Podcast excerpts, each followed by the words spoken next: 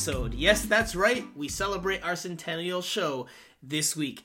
Hello, everybody. Welcome back to Miami Total Football Radio, the number one and most listened to Inter Miami podcast, providing you all the latest news, updates, analysis, opinions, inside information, general punditry, and much more. We have been listened to in more than 50 countries and counting.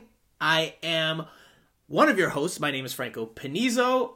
I stuttered there or I hesitated there because it's not the usual trio that we have. We have all four, all four co hosts on this week's episode because we all have to celebrate the momentous occasion that is 100 episodes. So, first of all, a round of applause for us. Woo, yes, because listen, I started this podcast a couple yes. years ago with Eric Krakauer.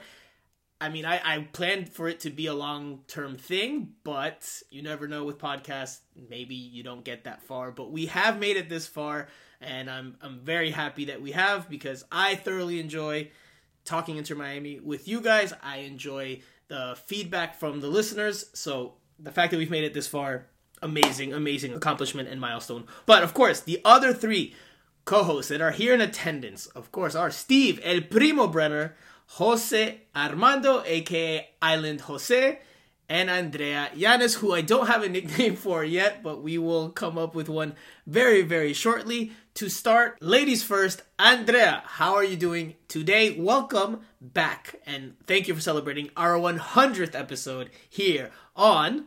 You thought I was gonna forget, didn't you? Miami Total Football Radio. Andrea, how are you?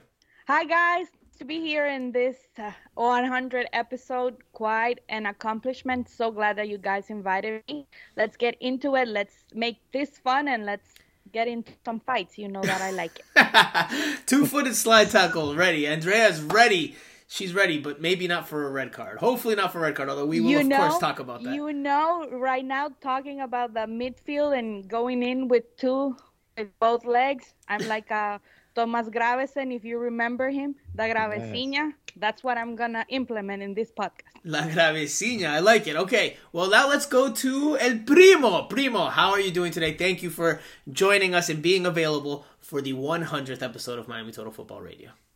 Of course, man. Thank you, and thank you for editing a hundred episodes. I know that you put in a lot of you put in a lot of work. So El Jefe comes to the party. Yeah, no, thank, thank you, mate. Thank you. Congrats. Um, yeah, it's been a while, isn't it? I went to Cincinnati to cover the U.S. men's national team, which was a cool place.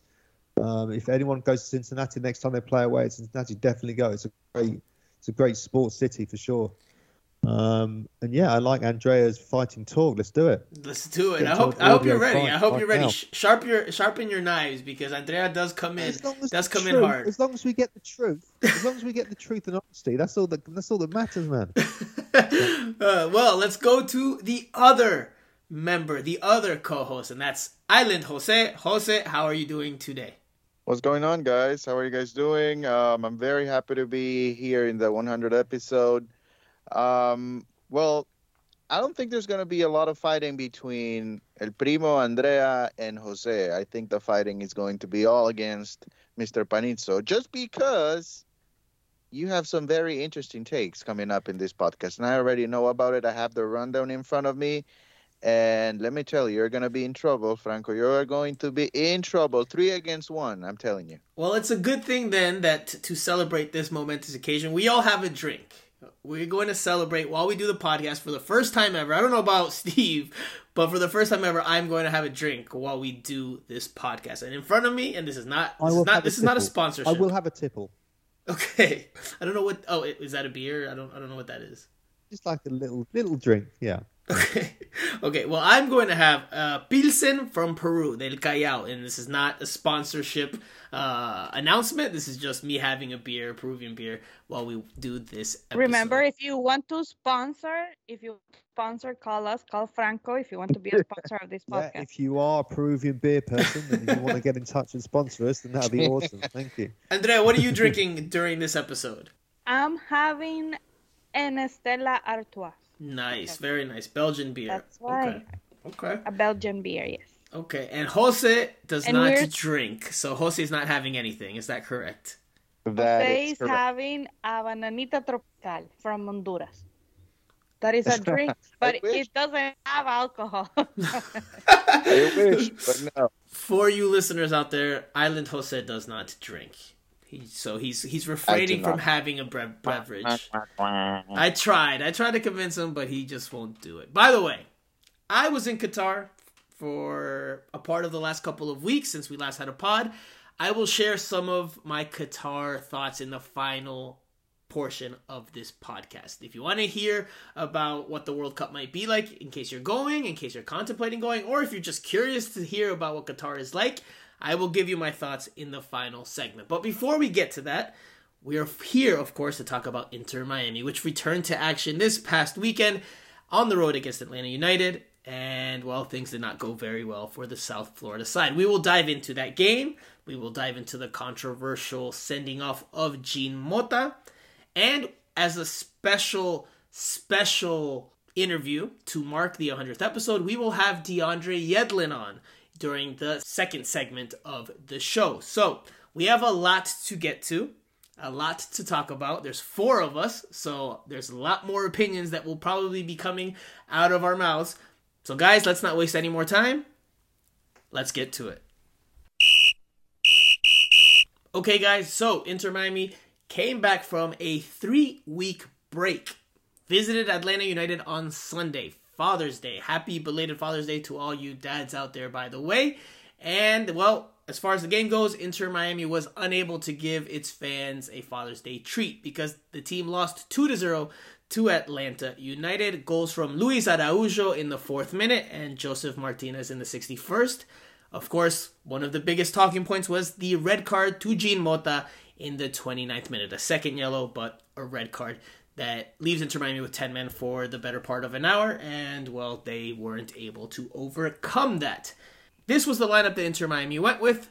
Drake Callender in goal. Your back line was DeAndre Yedlin, Damion Lowe, Aimé Mabika, Christopher McVey. Your midfield triangle, Jean Mota as the six, Robert Taylor uh, a little bit ahead of him on the right, and Bryce Duke a little bit ahead of Jean Mota on the left. And then your front three from right to left, Indiana Vassilev, Leonardo Campana, Ariel Lassiter. Regular captain Gregore was dealing with some visa issues, so he was unavailable for this match. Nick Marsman also not back yet from his injury, so Clement Diop was the goalkeeper that was on the bench. Guys, quickly, quickly, quickly. We're starting with Jose. Your overall thoughts on this game? Um, well, listen, I think it's it's pretty clear that the break did not help Inter Miami. I mean, um, this is not a good team. This is not a good team, and when you start to make some progress, then you get a three-week break, and you know it's a step back. And, and it was pretty clear. And it was pretty clear. It was a step back. The performance was not good, and I'm talking about the first 29 minutes, because after the red card happened it was a struggle for Inter Miami. And even after the goal, I think, you know, they were very decisive in the fact that they wanted to tie the game, but they were not very well organized. Um, you saw McVey pushing forward, um, which it's okay, but it's not ideal for Inter Miami because he's not a true left back. And when McVey goes all the way on the left flank, that means he's leaving a lot of room behind. Same thing with um, uh, Damion Lowe. Um, I didn't like the way they were uh, trying to attack Atlanta United early on. After the red card for Mota, everything changed, and the game basically en- ended at the 29th minute. They were already down a goal. Um, so uh, I think it's a combination of two things for Inter Miami against uh, Atlanta. I think it's about the red card and you know about taking a step back during the long break. We will dive into the red card in more detail in just a little bit. But Primo, what did you think of this latest defeat? Obviously, Inter Miami had been on a bit of a roll before the break, but now they're back to losing ways with this two to zero defeat to Atlanta United. Yeah, just a bad start, wasn't it? I think when you let a goal in so early on and just you're always on the back foot, it's going to be difficult in Atlanta, big stadium, big crowd, home crowd. Yeah, it just didn't turn up, and then the sending off killed the game for them really. And they were in it, and they did have some openings sort of late on, didn't they? And they showed a few little sparks, but just not enough. It was pretty feisty. Um, but yeah, just a sort of bad day, bad day at the office, I think.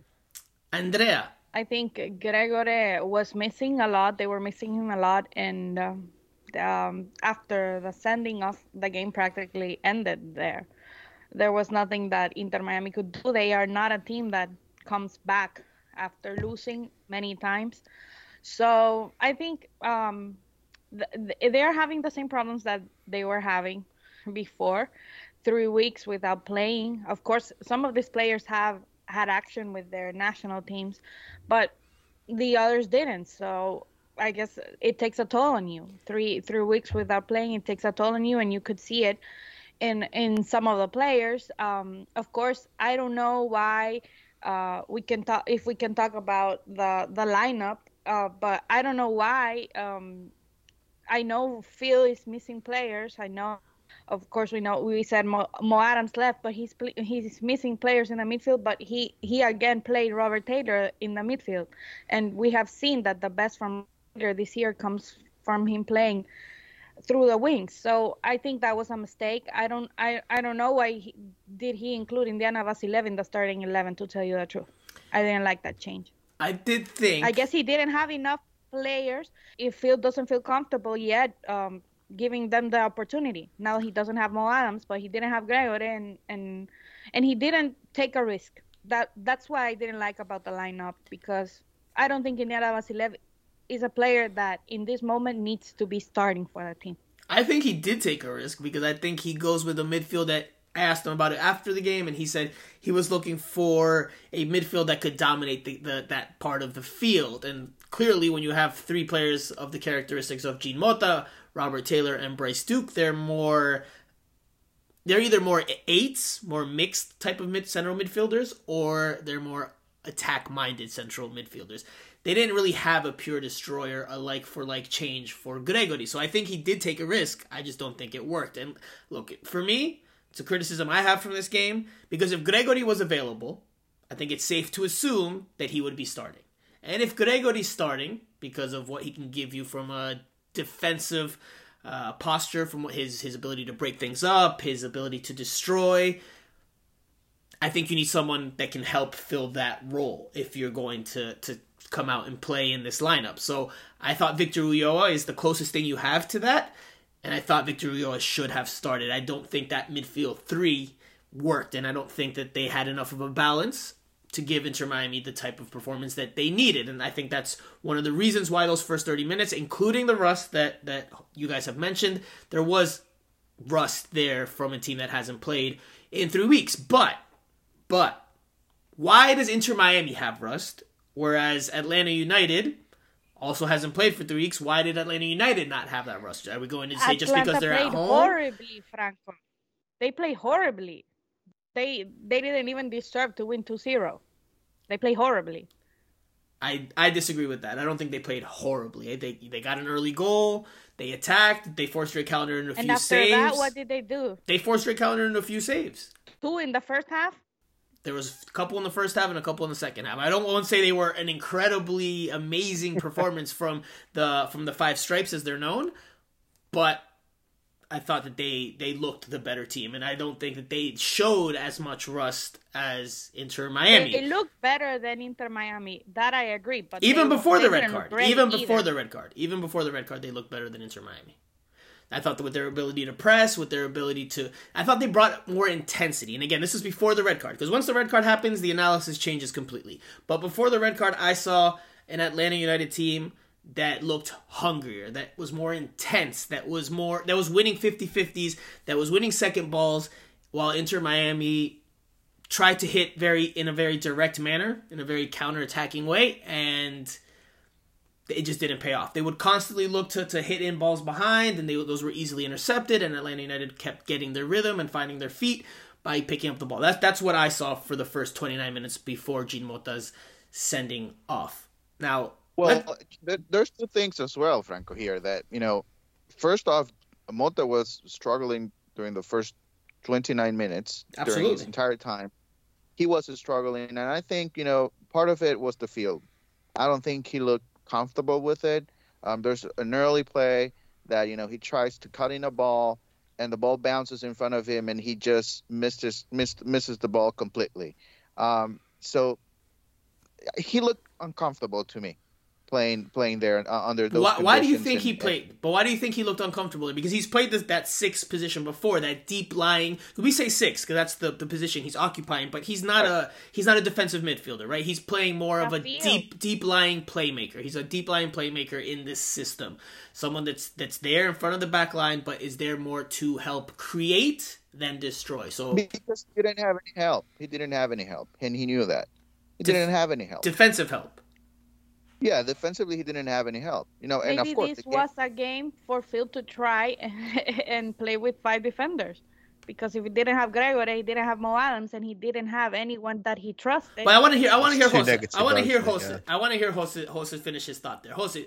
So you think because he didn't have a Gregore type player in that midfield that he that Jean Mota felt uncomfortable. Right, right. Yeah, because I mean Robert Taylor can cannot help at all. I mean he tries, but he's playing out of position. So I mean everything that Robert Taylor gives you right now, um, it, it's out of his desire to to perform at a high level. Um, he has an individual ability that's that's that's you know that helps, but it all comes out of you know an effort from the player and a desire, not because that's exactly the way where he the the the place where he wants to be in the lineup. But he, I mean, that's the only way of him getting minutes right now. So I mean, he's not going to help defensively, and, and you cannot ask from him a lot. Um, my thing with Robert Taylor is that he needs to help on offense. He needs to do a lot more. But um, aside from that, you know, I think Mota didn't have any help, and that's why he was struggling with the with the field, and, and he didn't have any help, so he was exposed. And and I don't think that's the reason why he gets the, the second yellow, but it might play a factor into it. You know, an early uh, yellow as well. So uh, for me, I think Mota, it was an, an overall good experience for him on on on Sunday. Hindsight is twenty twenty. But do you agree with me that you think there should have been a more like for like change in that midfield and Victor Ulloa should have started? Yes, 100%. Yes, 100%. I would I would have I would have started Ulloa and I and I would have um I would have played Taylor on the wing on the right side and and leave Indiana on the bench.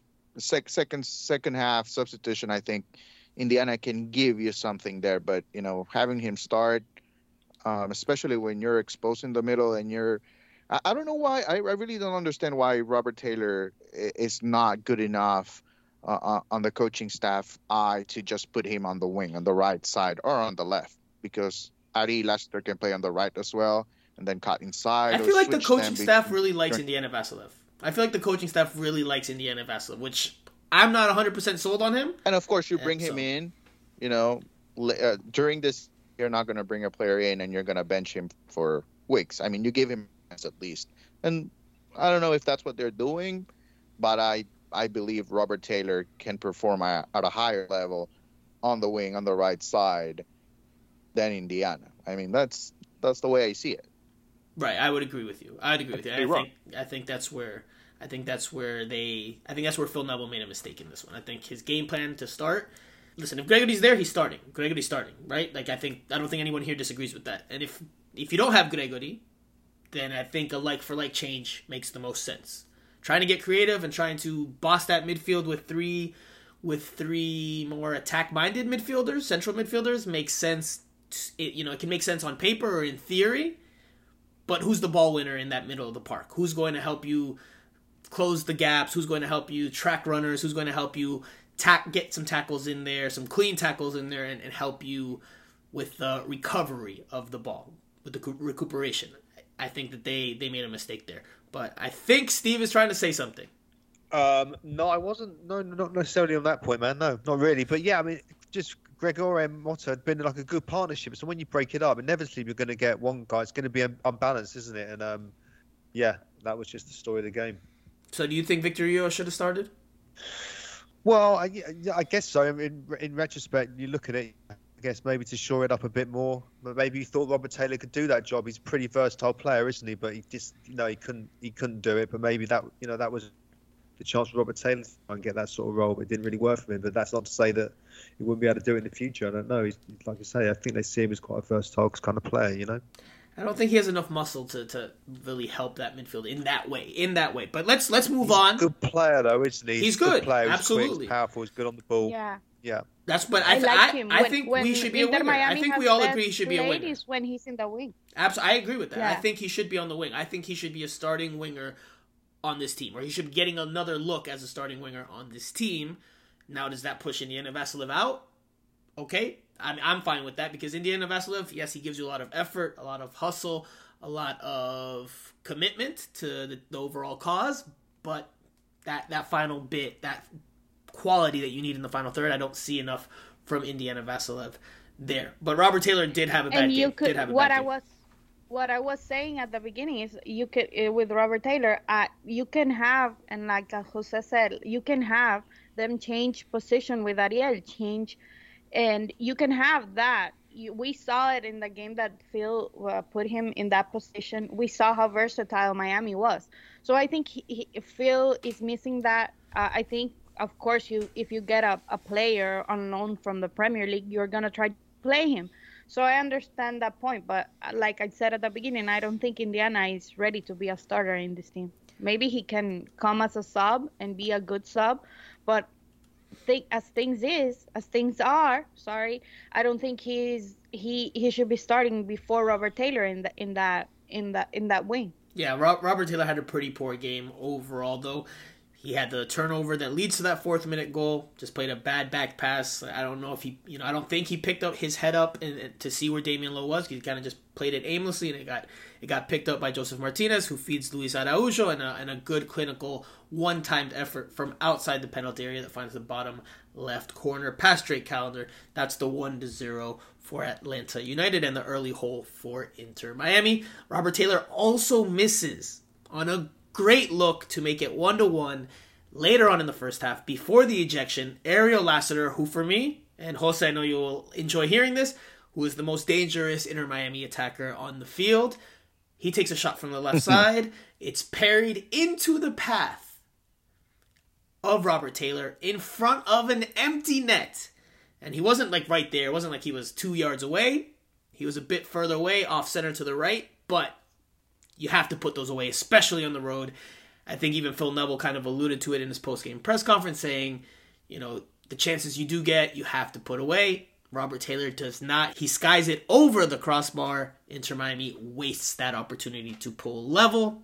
Not long later, Jean Mota is sent off. And that's where we're going to dive into now because I want to hear your opinions as to the ejection. I think, and I know Jose is already going to like start accusing me of saying this or that in our WhatsApp group, but I will make this very clear. I think that the foul, the second foul, the yellow, the second yellow that leads to his ejection, I think it is a soft foul, and I think it's a tough and harsh call to give him a second yellow on that foul because it's a game-changing decision there. Now Inter Miami's playing with 10 men, so I think it's a bad call. At the same time, Jean Mota put himself in a bad position there. Because if you are on a yellow card and you know you're one bad foul or one potentially ticky tack foul away from being sent off, and I know he made only subtle, subtle, or slight contact, I still think he should have done better there. He, he, he obviously gets his hand on the torso or in the upper body of, of the dribbler, the uh, which was Marcelo It's not Moreno. a foul, though, is it? It's. not a I foul. agree. It's not a It's foul. not a foul, I though, agree. It's. I agree. It's not, It's a, not foul. a foul. But he. But not a foul. but he That's- puts himself so- in a bad position by putting his hand on the upper body because then Marcelo Moreno felt the contact It's and not he a and, and he foul. falls. It's not a foul. I'm not arguing So- with you that it's a foul. I'm not arguing with you it's a foul. I'm, but I'm saying Jean Mota put himself in a bad bringing up in a scenario you're- you're bringing up in a scenario in which it seems like there was uh there was a way of the referee getting away with a bad call because he exposed himself to a situation Absolutely, in which the referee can actually Absolutely, absolutely. On account I on an on an Atlanta. United on an Atlanta United counterattack, if you put your hand on the upper body of the dribbler and then the dribbler sells it and throws himself to the ground, yes, you you might be that player might be able to dupe the ref into a bad call, which is what happened here. And the referee bought it and he sends off Jean Mota. Jean Mota should have done better. I don't think. I think the ref, the it's referee. an error. No, it's an error, Franco. It's an error from the referee. Phil is I'm right. not. I'm not disagreeing Yeah, with they you. There. can- I'm not disagreeing with he you. He knew he knew he knew the referee knew that that wasn't a foul for his second yellow he knew he already had a yellow card no other ref in anywhere in the world will throw you for that it it it, it, it wasn't it wasn't not even it we cannot say like it was a soft yellow because i don't even think it was a soft yellow i we have seen this type of calls not even you call a foul and that's it you don't you you don't get a card a And this nothing time it was not even a foul. It's a exactly nothing foul, and he'd already booked him before. Way. And so you just, you know, you do show a bit of leniency. There's no, exactly. that's not, that's not a red card. exactly To, you know, to give him two That- bookings like that, it's just, was just exactly poor from the poor from the referee. I agree Um, with that. The referee yeah. should have known that it's the 29th minute. He already has a yellow card. You cannot give him his second yellow. Not for that. is- not for that. yeah. No. I No, agree. that is I agree shameful. with. I agree and with I you agree guys. with Phil that he had to go and talk to the referee. Listen to me, Franco. Inter Miami is not a good team. They need to get points however they can. So Phil needs to go to the referee and speak to him because Sure that did. was a that was a bad call. Listen, I tweeted and this I in the moment. Phil 100% with Mm, Well, so I, we'll we'll dive into Phil Neville's postgame comments in a bit, but I tweeted this in the game. It's a bad call. It's a it's a terrible call to throw someone out for that because it's a game changing decision. That said, Jean Mota put himself in that position by putting his hand on the upper body of Marcelo Moreno. If he doesn't do that, Marcelo Moreno doesn't throw himself on the ground or doesn't fall to the ground, and there's no second yellow. But because he put his hand on the on the upper body, regardless of I don't think it's a foul. I'm with you guys. I don't think it's a foul, especially not a second yellow foul. But because he does that, he puts himself at risk of this potential type of refereeing mistake. And that's what happened. And Inter Miami was like, Jean doesn't even argue the call, by the way. Jean just walks off the field. So, But Right, he he's must have been mad. This is a contact sport, man. Of course, if you say you don't put their hands, it's a contact sport. It shouldn't be. It shouldn't then been you a, leave a then yellow you card. leave yourself exposed for potential type of call. unless it becomes a non-contact sport once you get a yellow card. Maybe Yeah. that's the case. I don't know if that's the world that you're living in right now, Franco. But no, I mean, listen, it's just it's it's not a foul. It's not a foul, and I think it's it's very simple. It's not a foul. That's the moment that changes the game. That's I not the moment. That, see, no, no, no, no. See, let, let, us dive into that because that's not the moment that changes the game. That It that is, no, Franco. Andrea, It no, no. is. Cha- see, and I thought I thought it was disingenuous post game from Phil Neville to, to you know he tried he tried to not talk about the decision, but then he did talk about the decision in a in a muted no, no, way. no. In a muted way, No, the Inter Miami was About already it. down 1-0, and they were not playing great before the sending off. The sending off doomed them No, to defeat. It changes the game totally, doesn't it? So, it changes the game, but they weren't playing well in those first 30 minutes before that. no. So let- let's focus on why they weren't playing well as opposed to saying, well, the red card is what doomed them to defeat. They were already losing. They were already losing and they weren't yeah, playing but great. they, they could have tied. Eleven players, they could tie because, like I told you, Atlanta wasn't that great. And they could also go down 2-0 with 11 players. So Inter But they Miami, they, never didn't. get off to good starts. They never get off to good starts. Yeah. So you know, I mean, going a man down, it's pretty obvious. That's Yeah. that's that's the key of the game right there. I mean, you, I mean, we never know. I mean, you're absolutely right. Atlanta can, could have scored two, three goals on them in the second half with 11 players. But the same thing we can say about Inter Miami. Maybe they, maybe they turn things around.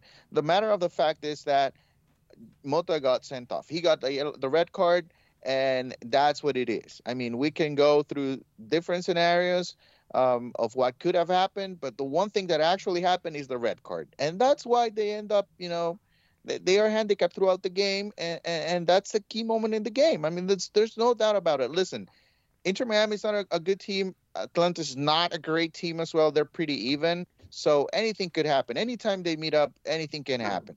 I mean, there's not a huge difference between both teams, and um, I do believe that's the moment that changes the game. And I do agree 100% with, with, with Phil in the press conference comments. I, I think I think this is this is this is the moment where um, and I understand the reason why he doesn't go through the red card the way he wanted, and he didn't do it in the halftime interview as well, and that's why that's why I'm gonna. doesn't want, he doesn't want to get fined. He doesn't want to get fined. Absolutely. and that's the reality of MLS, and that's that's why we get this this type of uh, refereeing because um, nobody's allowed to complain about things here. And so Yeah. if you're not allowed to talk about the referees, and you know that's the way you get better. You know, you need to get exposed when you make a bad call. You need to get exposed by the people that know, by the people that's that are exactly in the same scenario that you are as a referee. People that are on the field, not us, because I mean we can talk about it because we have replays and, and we can see the play all, all over again. But you know the way people saw it on the field, people should be allowed to talk about that after the game. And Phil is not able to voice the frustration. Why? Because he's afraid of the repercussions that he's going to get from the league. And that shouldn't be acceptable. That shouldn't be acceptable. Of course, if you insult the referee and you go over the line, then yeah, then you should be disciplined. But if you want to voice your opinion on what you saw on the field, I think you have the right to do it.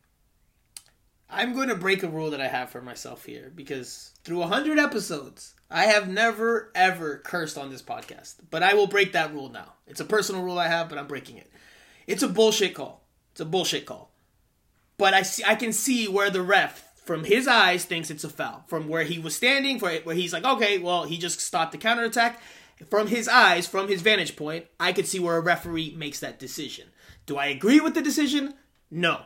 But I can see where a referee makes that decision, and I think that's where Jean Mota, as an experienced player, one of the most experienced players on this team, should have known better. It's needless. It's needless to make contact that far from goal. He, this is this is an Inter excuse me. This is an Atlanta United's half as they're trying to spring forward on a counterattack. Needless for him to touch Marcelo Moreno there. Needless, Un- unnecessary, unnecessary, especially when you're on a yellow Did he card. even touch him though? Did he touch He him? does touch him. He does touch. He puts his hand on his torso, and Marcelo Moreno goes down.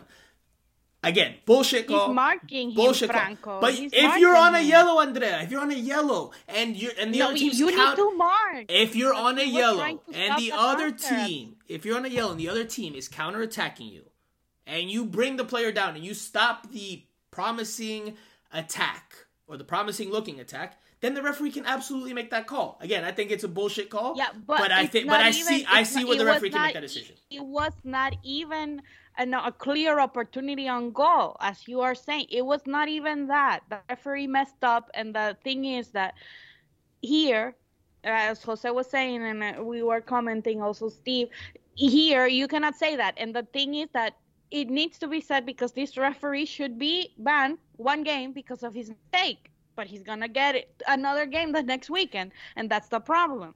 Well, that's a, that's, that's- a different that's talking why- point. that's- That's, whether the referees in MLS. That's, a different talking under- point, Andrea. That's why I under uh, why I understand Phil because his team is not a good team, and th- and I repeat, he needs to when he sees this kind of stuff, he needs to speak on it. So that is why I support him this time with the comments because it was not a second yellow, it was not a sending off.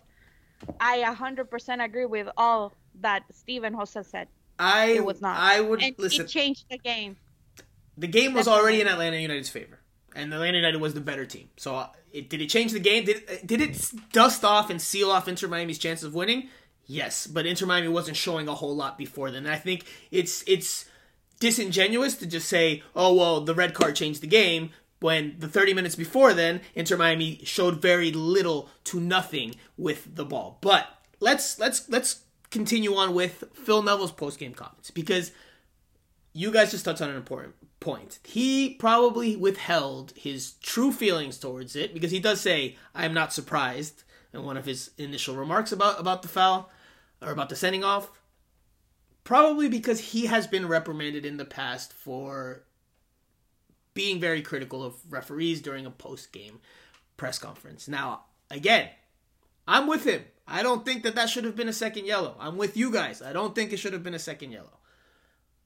But I think there needed to be a little bit more self criticism, a little bit more reflection on those first 30 minutes as to why they were in that situation where they're down 1 0 and they're not looking very good and they're not playing very well, and why there was rust while Atlanta United didn't show anywhere near as much rust, if any at all. So I think there needs to be a little bit more reflection there from why the game plan did not work, as opposed to just saying, "Well, we lost because of this red card." In a game we were already losing in, by the way. But no, I mean it, it it's obvious to me. It's obvious. I mean it's it's very clear.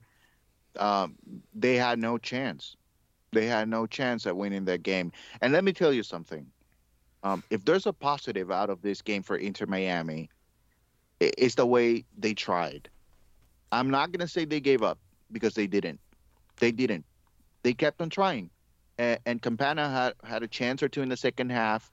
And maybe if they score a goal, they put more pressure on on, on Atlanta. Then maybe they have a chance. But but the matter, what really happened, what we saw on the field, was uh, all conditioned by the by the red card, and and and Philly's absolutely right in the red card. And listen, I, I'll be the first one to tell you. I'll be the first one to tell you if if if it looked like an excuse more than a situation that actually happened. I'll be the first one to tell you that Phil should have done better and, and that team should have performed at a higher level. But I think they did everything they, they, they could have done, but the yellow card, the red card was just too much for them, and and and, and that's, uh, I mean that that's a reality. That's a reality. As much as you want to see Inter Miami play as a top team in the league, when they are down a man, they are in a in an even worse situation than what they already already are when they get started. Okay. They were playing on the road, and yes, they did they, they did not get off to a good. I agree with that. But so that, so card, let's so let's not forget that because that that seemed to be forgotten about in the post game heat of the moment. It was more about yeah, the... the game is not the game is not 30 minutes. I mean the game is 90 minutes. And they were already so losing after those 30 minutes. So there's no guarantee. How many times how many times in the season have you seen Inter Miami play bad for 30 minutes? A lot, right? A lot. Even in the games that they have been able to win. They are not a team full of consistency. They are not a team that will play at a high level for full 90 minutes. They might be able to play at a high level for 60 minutes, but they are not going to play at a high level for 90 minutes. They have ups and downs throughout a game. And so if you tell me they're playing bad in the first 30 minutes, that doesn't necessarily mean that they're going to lose the game. They still have 60 minutes and they have shown they can play. They, they have they, they can carry some momentum with a goal playing with 11, but they're, when they're playing with 10, and and they, they they they create chances in the second half, and so, I mean, yes, they didn't play at a high level in the first 30 minutes, but that's not unusual for them. So that's why I I look at the red card, and and and I get your point. I get your point, but the red card to me was a game changing moment. Okay, I'm going to give you two things, and then and then we can move on from here. Two things. One is a quote from Christopher McVey, today Wednesday. Quote: "You are not always on the same page as the ref, but we cannot be blaming them. We have got to go and do what we can do, and I will leave that to the refs." And that to me, end quote. That to me, Franco Panizo, is is where Inter Miami's focus needs to be on Yes, it was a terrible call. But focus on the first 30 minutes before then. Why were they not playing well before then? That's what needs to be addressed more as much as referees need to be better in MLS. Because guess what? That's out of Inter Miami's control, whether the referees are good or not. What they can control is how well they play. And they did not play well before that sending off. And I echo Christopher McVey's sentiments. Phil Neville might be miffed. He might be upset at the referees. Guess what? Referees make bad decisions every season, every year in every league. So even if the refs got better, Franco, there's not all of a sudden. Even if the referees got better, there's not all of a sudden going to be this magic wand that makes all bad decisions go away. And this is the second thing. I bet you asked the same question. I, listen, I bet you asked the same question to McVey on Sunday, and he gives you a different answer. I mean, honestly, come on. It's Wednesday it, you they not have no, not necessarily. No, I disagree that with that. Why they that that is why the team made uh, Mabika talk and not one of the experienced players. No, see, I, I would disagree with you because even Phil Neville was saying, you know, he touched on the rust and the three weeks off, and there was there was this rust from the team.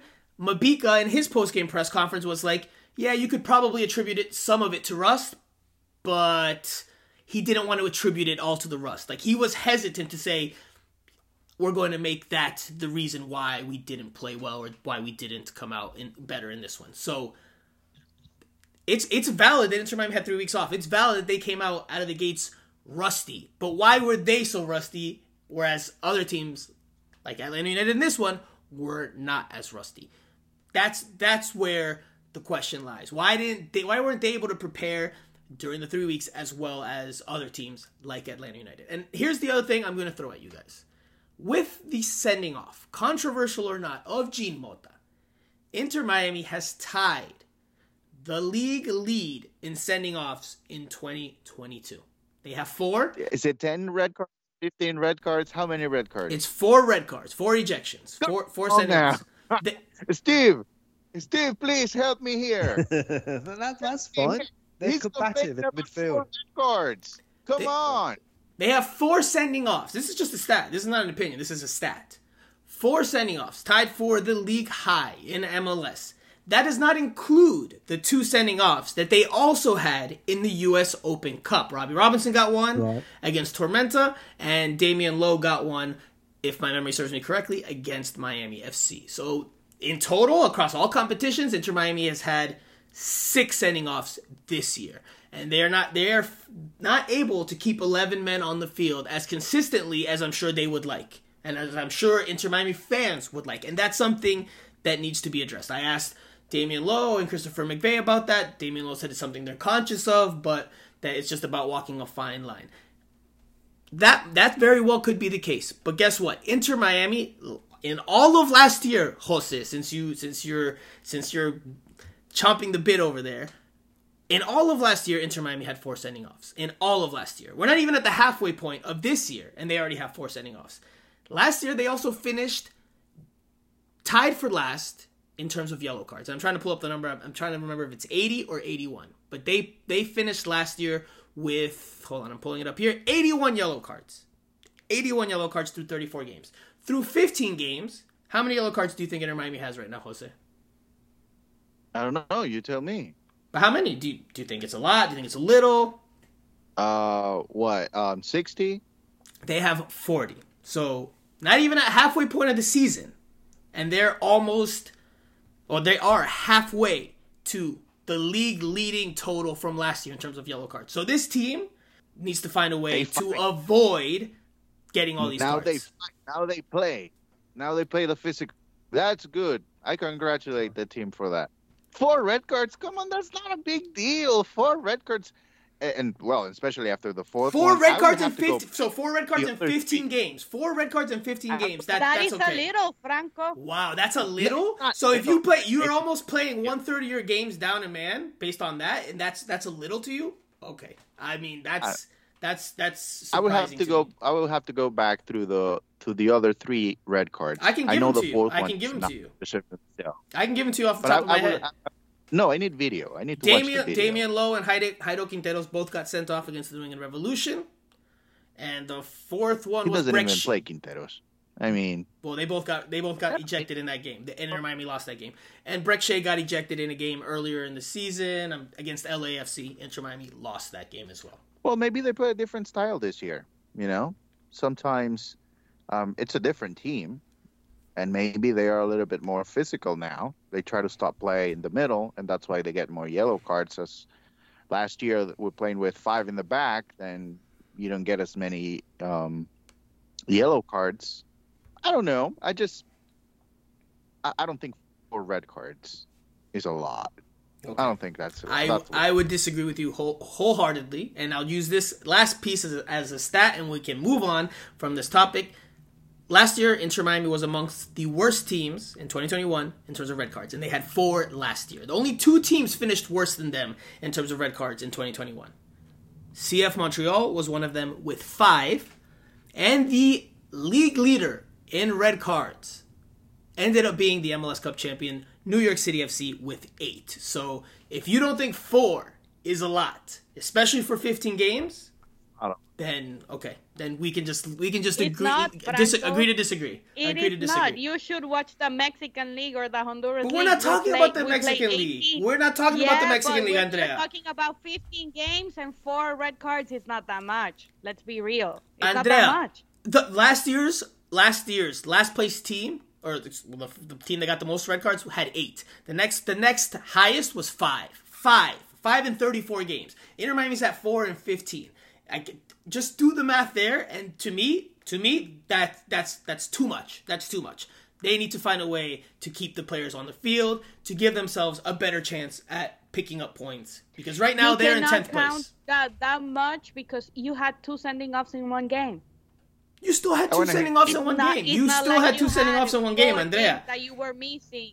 That you were Andrea, I, I gave you It's two that- Open Cup games. Throw the Open Cup games. deal. Throw the Open Cup games in there. Now we're talking about even more games. There's there's definitely something that has to be addressed there. They cannot be playing down a man this often because it's it's going to you you guys said it. This is not a very good team. This is not a great team. So they need to keep their 11 players on the field as often as possible to give themselves the best chance as possible to try to pick up either a draw or a win. But anyway, let's leave it there. Let's move Yeah, on. let's move on. I want to hear Steve. Yeah, no, let's do it. Can I? Uh, I need to use the restroom, man. I need, I need to use the restroom very briefly. okay, uh, this is the first. This is the first bathroom break in Miami Total Football Radio We have to have a bathroom break. history. Yeah, yeah, okay, yeah. all right. Well, Steve's gonna go to the bathroom while we continue on with the show, and then we'll we'll pick up with Steve when he returns. Please wash your hands upon doing so. Now, let's switch gears. Let's switch gears. I I think at this point with this game, there's one more thing that I think Inter Miami that we can touch on from this game, but it's an overarching thing for this season. And that is that Inter Miami's attack, even though there were improvements before the break, 100%, their attack through 15 games, is another stat, has 15 goals.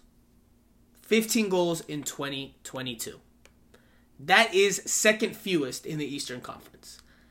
That's again to me something that they have to address and improve if they are going to make a real push for the playoffs. They need more goals than just one per game, which is what they're averaging. Jose, how do they get more goals out of this attack? Um, they need more players. They need new players. That's how they get. Exactly. Um, By That's how they- strikers instead of Oh. midfielders. they they need better players. I mean, that's. I think Stay that's, with two that's- strikers.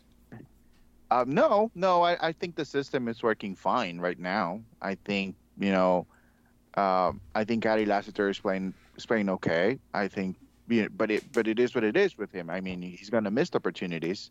You know, he's not going to send every single cross. It's not going to be a good one. Um, he's going to make bad decisions. Um, and and I think that the situation on the right wing. I mean, you have a player, but you're not playing him there, which is Robert Taylor. Things might might be a little bit better with him there. Um, but I guess the coaching staff is not ready to make that decision. And with Indiana there, you're you're gonna get the same that you get on the left side with with with Adi, and and then Campana can only score so many goals.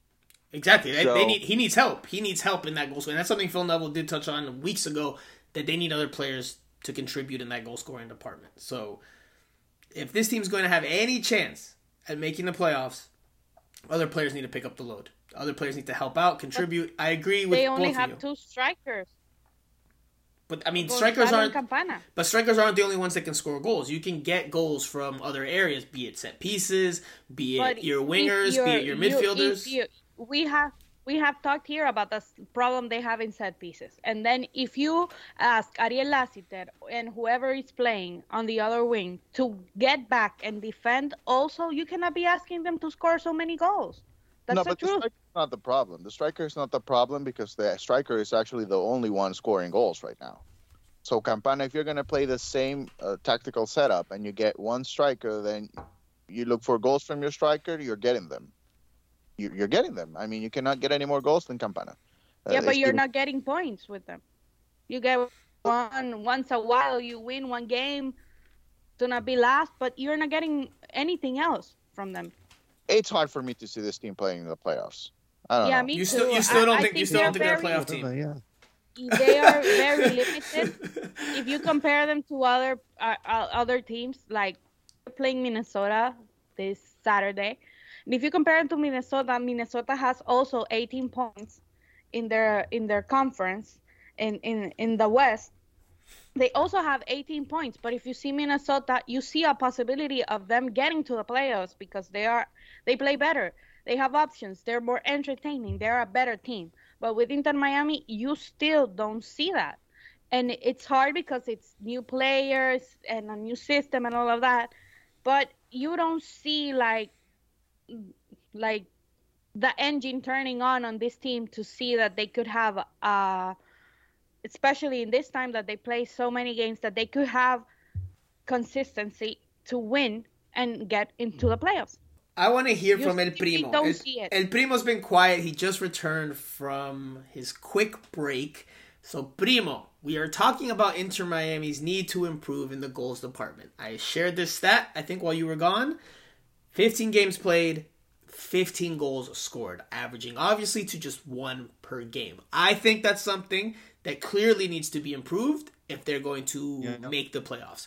Your thoughts on how they can improve in the goal scoring department? Well, the midfielders just got to weigh in, haven't they, and, and just try and get score score the goals. Campana can't do it on, on his own. I guess you know Gonzalo's there, but with, you know his time is diminishing, isn't it? So, you know, you need like a Robert Taylor or one of those guys to really sort of come up and yeah, start start contributing. Like, but that's it's the holy grail, isn't it? That's what you want in a in a winning team. Yeah, I think the the one guy is Bryce Duke, right? I mean, he's he's the Yeah, one guy. he's got that- he's got a goal in him, I think. yeah, he has that capability of scoring, but then again, it's early in his career, so maybe he needs to take a step. And I don't know if that's going to happen this year or if it's going to happen next year, but he's definitely a guy that can can score goals and and yeah, you look for options and and listen, you don't have a lot. You didn't have a lot right now, so that's why I told you I think you need more players. You, know, you need well, better. they players. did say on the broadcast. they did say on the broadcast, and Steve's going to going to chime in here a little bit. They did say on the broadcast on ESPN that Inter Miami's looking. That's what they said on the broadcast.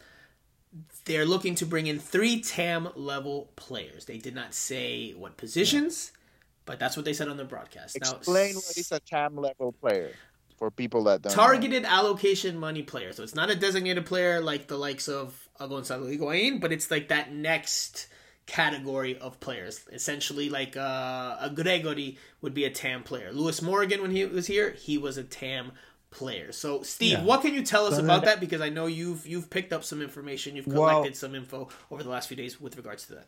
Yeah, well, no, just that they were trying to get two two players in, but it was uh, they weren't that confident of, of getting the deals done. I guess the, the market's a little bit strange, or it's difficult to with teams in Europe finishing. I'm not sure. I'm not sure of the players' names, but they're definitely trying to get a couple in. So Do you know positions? as Do you yet, have an idea of happened. positions? no, nothing yet. Have to update next next week, I guess. But um, yeah, yeah, fresh faces is always good. It always reinvigorates the squad, but it's just trying to get the right ones in. But I think on the whole, their recruitment so far has been pretty decent. I think the players that have come in have made the team better, uh, which is the the whole point. Have they been amazing players? No, not yet. But I think they will have potential. Um, so if they can get a couple more in, then it you know it changes the squad dynamic even more, I guess. Well, I imagine if they're looking to bring in players, they're going to if TAM level players. I imagine they're going to look to bring in players that will help out the attack. I think you're looking at a central midfielder, maybe an attacking midfielder, and and possibly a winger because they still have oh, yeah. not found a solution for that other wing spot. And even Ariel Lassiter, for as well as he's played and as much as he surprised me, even he's not producing at a great rate. I'm sure Phil Neville and his coaching staff would like him to produce at a higher rate in terms of goals and assists. And that's something that has plagued Inter Miami this season. They're not getting enough from their wingers. Not enough. Not consistently. That's something that has to be improved on if they're going to make a real push for the playoffs. Because if you're just going to rely on Leonardo Campana to score and then get the odd goal here or there from somebody else, I don't know if that's going to be enough for you. Now, quickly, They are not a playoff team. Okay, so you're saying right, now, at right, right, they are not. right, but we still have the summer window, which again we've seen in MLS countless times. You can bring in players in the summer window, and that can change your season just like that, and you can push towards the playoffs and then win MLS Cup. Let's move on. Let's move on because there's a couple things. Listen, there's a couple things I want to talk about that that, that happened over the break while while while we were away as a podcast. Robbie Robinson suffered an injury that rules him out four to five months. That's almost the length of the rest of the season. Mo Adams mutually agreed to part ways with the team he is signing or has signed with in Saudi Arabian club. Noah Allen was called up to the U.S. under 20 men's national team for their U20 World Cup qualifiers in the CONCACAF U20 Championship. And there was also the beautiful game at DRV PNK Stadium that was held this past weekend. A bunch of big name players, current and former. I guess you're always a big name. I guess that you you don't the big name doesn't go away, but players that were they're still active and players that are retired, and they played a high scoring game that had as many field invasions, pitch invasions as they did goals. It seemed like, but let's quickly just jump into one each, starting with Primo with Mo Adams, because again, you, I think you have information on that. What can you tell us about Mo Adams' departure? He's no longer an Inter Miami player. A very short-lived tenure for him, but again, he's off to the Middle East. Mo Adams following the Saudi money, just like the goal for Newcastle United and everyone else. Yeah, Mo Adams on $130,000 in Miami paid four times that amount to go and play in Saudi Arabia. So they ripped up his contract. He clearly wanted to go. I think he upset people behind the scenes there in, Inter Miami. Um, and yeah, off he goes to chase chase the money. So uh, good good deal for him, but a shame because I think he was quite a tidy little little player as well, and I think he could have he could have helped the squad out big time in the as the season went on. But um, yeah, he's gone gone chasing the money. You can't really blame him. He's going to Al Shabab, Al Shabab in Saudi Arabia. In Riyadh. When yeah. I when I mentioned a few weeks ago, or the, in the last pod, which was a few weeks ago, that there were moves in the works. He was one of them. He's one of the moves that I had heard of that Inter Miami was was working on finalizing, and, and he was ready to part ways. I mean, he was surplus to requirements here anyway. He wasn't getting that many minutes as of late anymore. Once Bryce Duke's uh, emergence happened in that midfield, you know, Mo Adams had started the year as a contributor, part-time starter, but once Bryce Duke broke into the fold, once Robert Taylor got involved, Mo Adams' place in the lineup really, or in the rotation really fell, uh, or he fell out of favor. Now, let's go to Andrea because you were at the beautiful game. We sat together. It was your birthday, so happy belated birthday. Here's a cheers to Andrea. Uh, Andrea, what did you think? Andrea, what did you think of that game, and what did Jose get you for your birthday? Just kidding. no, I got plenty of gifts. I I I've done well in, on my birthday, so nice. thanks you guys. Thank you guys for the wishes. I I like the game. I like this this concept I I usually follow when they play all those soccer aids or Real Madrid legends versus Liverpool legends. I really love it because well, I grew up watching Roberto Carlos, Ronaldo, Rivaldo, Ronaldinho, Figo, Zidane, and all those players. Um, so it was nice. It was nice to see them. It was nice to see Bam Bam. It was nice to see Kluivert. All those players, which are stars. So it was nice. Um, it was nice watching them. It was nice for people because we saw a lot of people. We saw people from all parts of Miami that were going to the game. The only bad thing is uh, the stadium needs to take control because it was a very tricky situation, and it was a very tricky situation in the end because they couldn't even give that trophy. Of course, it's a bogus trophy. It's a friendly game, but they couldn't even do that the the post match because people were invading the pitch and you have Barcelona coming uh, in July, so ne- you need to fix that because even though Barcelona doesn't have Messi or all of those games, people are still going to jump and try to get a picture with them. So it's it really needs to to be fixed. And other stuff that talking with the uh, with the fans is the parking lot at the stadium. They need to fix that too. So I don't have any any complaints about the game. It was awesome watching all those guys play but the parking and the pitch invasions were unacceptable in my opinion.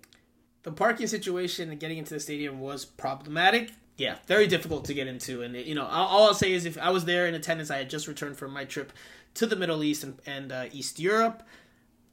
If you had fun, good, good, because that's what the game was for. A lot of goals, you know, you had Rauw Alejandro, you had reggaeton artists out there. I know Steve doesn't know any of.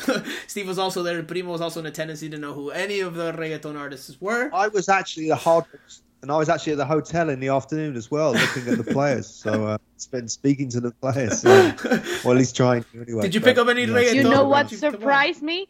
Like Steve Nash and uh, Chad Ochocinco knowing how to kick a ball. I've, I've seen Steve good, Nash Steve play Nash. before. I've Yeah. seen Steve Nash play before. He and, was. Yeah, he, he's been invited to different events, I think, with uh, Stu Holden and different events over the years. So he, he can definitely play. He can definitely play. Okay, Yeah. switching I like gears. that. Jose, Jose, you get the privilege of talking about Robbie Robinson and the injury.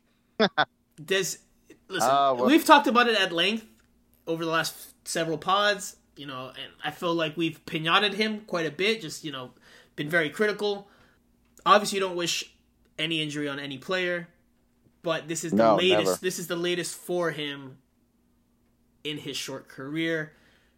I think the label of injury prone is is adequate now, and I think even more. I already said that I thought it was you know it was we were entering that conversation. I think the the label of bust is also there for him. Do you agree with both of those labels for Robbie Robinson at this point in his career?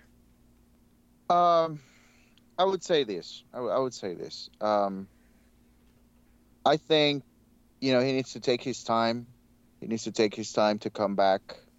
Um, it, it's obviously hard to process the thought that you're not going you're not going to play until next year. Um, he could he could come back. He could come back this year if Inter Miami makes the playoffs. Yeah, he could, but maybe if he takes takes his time. Um, not that I'm being pessimistic, but I think by the time he's ready to come back, maybe the season is already done for the team. I don't know. Maybe I'm being too pessimistic here, but if that's the case, I think he he needs to take his time and uh, and maybe think things through during the off season and, and see what's not working for him in his routine. Um, what needs to change for him uh, coming into next year? Um, and so, um, obviously, he's very young. He's, he still has a lot of time, and this is not this is this is an injury that he, you know he's going to recover from. This is not an ACL or something like that. Um, he's going to he's going to come back from this, but I think you know sometimes player players between a season in, between seasons they de- they decide they decide to change things whether um, the things they're eating or or how they work out maybe that's that's the tricking part that needs to come next for for Robbie Robinson. And and in terms of what he's going to what the team is going to be missing I mean I'm I'm sorry to say this but I don't think the the team is going to miss a lot with him not being available. Um I I, just I just don't see it. Maybe you know an effort guy in the second half. Um I think Indiana is that guy. You know when Robert Taylor finally starts as a right wing then Indiana is the effort guy coming in the second half and so um, that that's about it with Robbie. I, I wish a full recovery and very soon, and and hopefully he's he's he's going to take that next step as well into his career and and, and find a, a way to be successful in the league.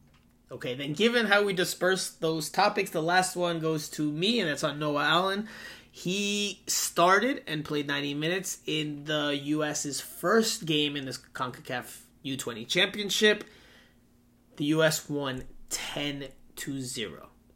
10 to 0 against. I'm trying to remember who it was. I have to pull it up now because I don't want to say the wrong team, especially after a 10 to 0 defeat. I think it was St. Kitts and Nevis. St. Kitts and Nevis. 10 0 win for the under 20 U.S. men's national team to start in that competition. He did not play in the second game. They did a whole They rotation. there. tied the second Yeah. game. Yeah, and they did a whole rotation. Honduras is winning, by the way, and Honduras is gonna win their three games. We're gonna get through. But talking about the under 20, say that there's another first team player that is going to play, and it's already in the octavos de final. I forgot how to say that in English. Oh, It's round of 16, Edison round of 16. Round of round of 16, 16. round- Yeah, round of 16. Edison Azcona is playing with the Dominican Republic. He's gonna be traveling. He's I guess he's already there. He's gonna be traveling. He's But he was he's waiting he was in see- training today. He was in training today. He was with the team Yeah, today. I think they're playing next week. So I think I I guess he's gonna leave during the weekend or something like that before the games. He's going to leave because he is uh, called up, and um, the team told us that they were gonna wait to send him because they they were playing until the the round of 16. They don't Right. play the group stage because they already went through qualifying.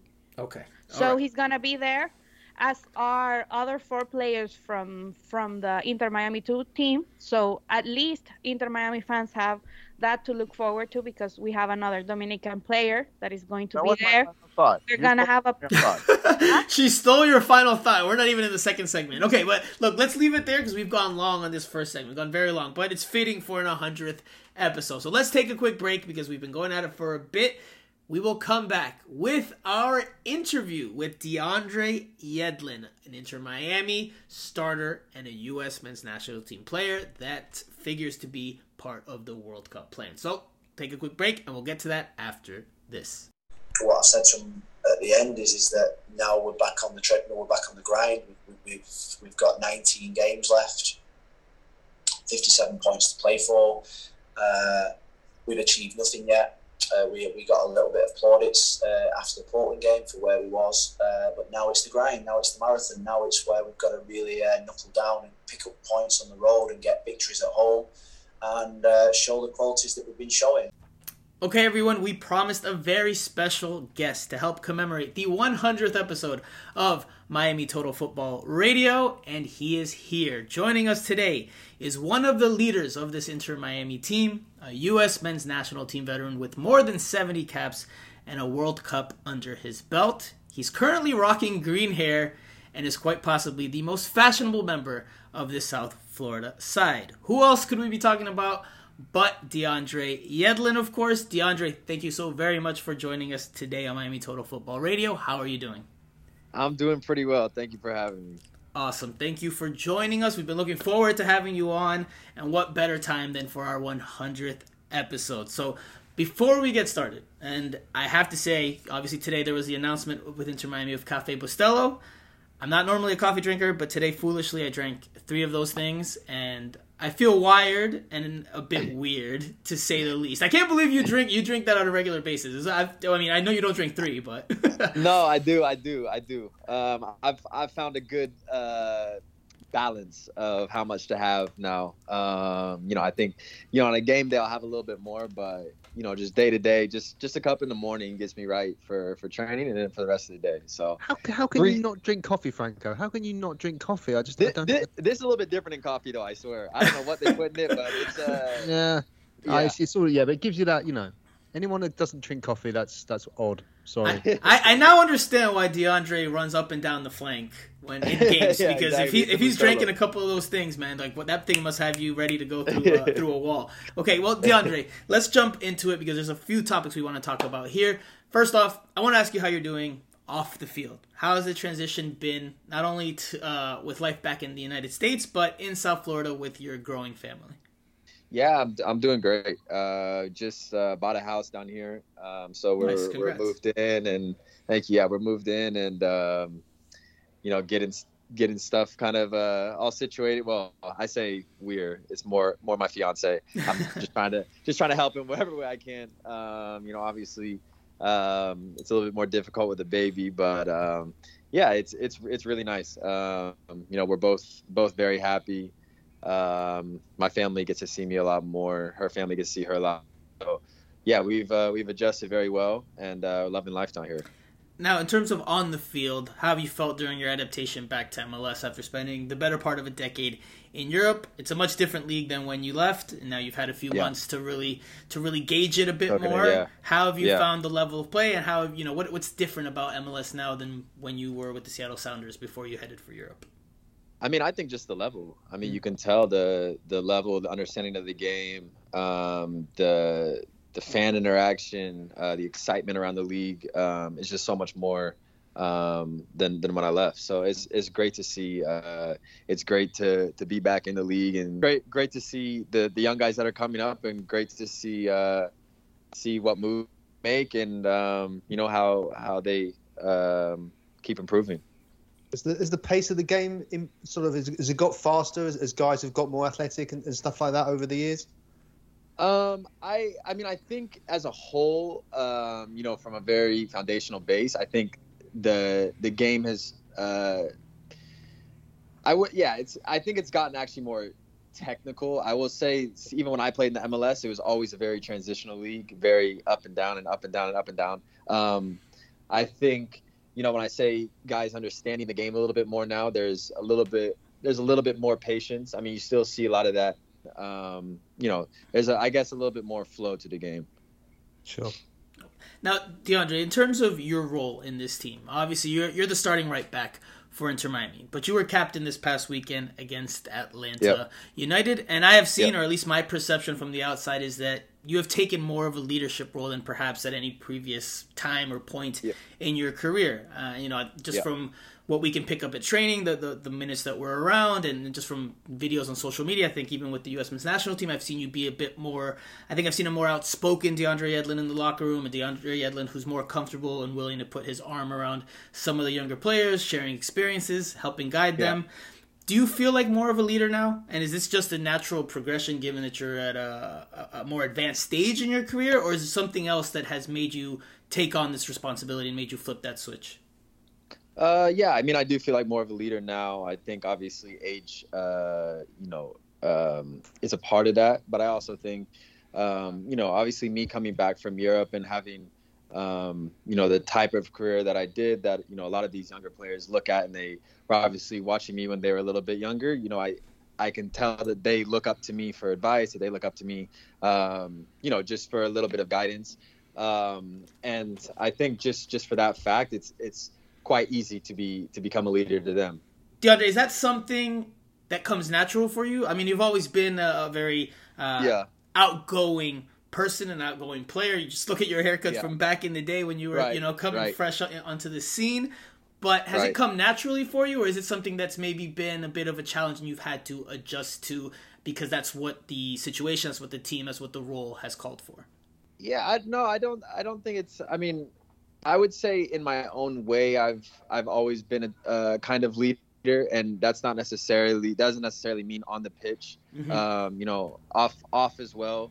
I'm a I'm a kind of guy like I grew up in a very open-minded family, so I to be able to um, be empathetic, I think, and sympathetic to a lot of people's situations, um, just no matter what it is.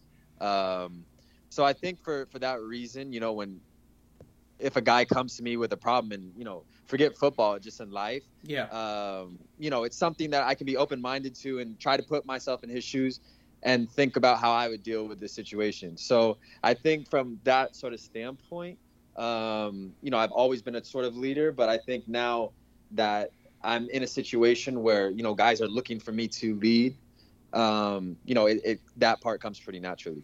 And I, and I, guess on, on the field, you know, one of the problems with this franchise has been it's been so inconsistent, so up and down, some great moments, some bad moments. I mean, yeah. how do, how do you feel that you've sort of you, you've done done so far?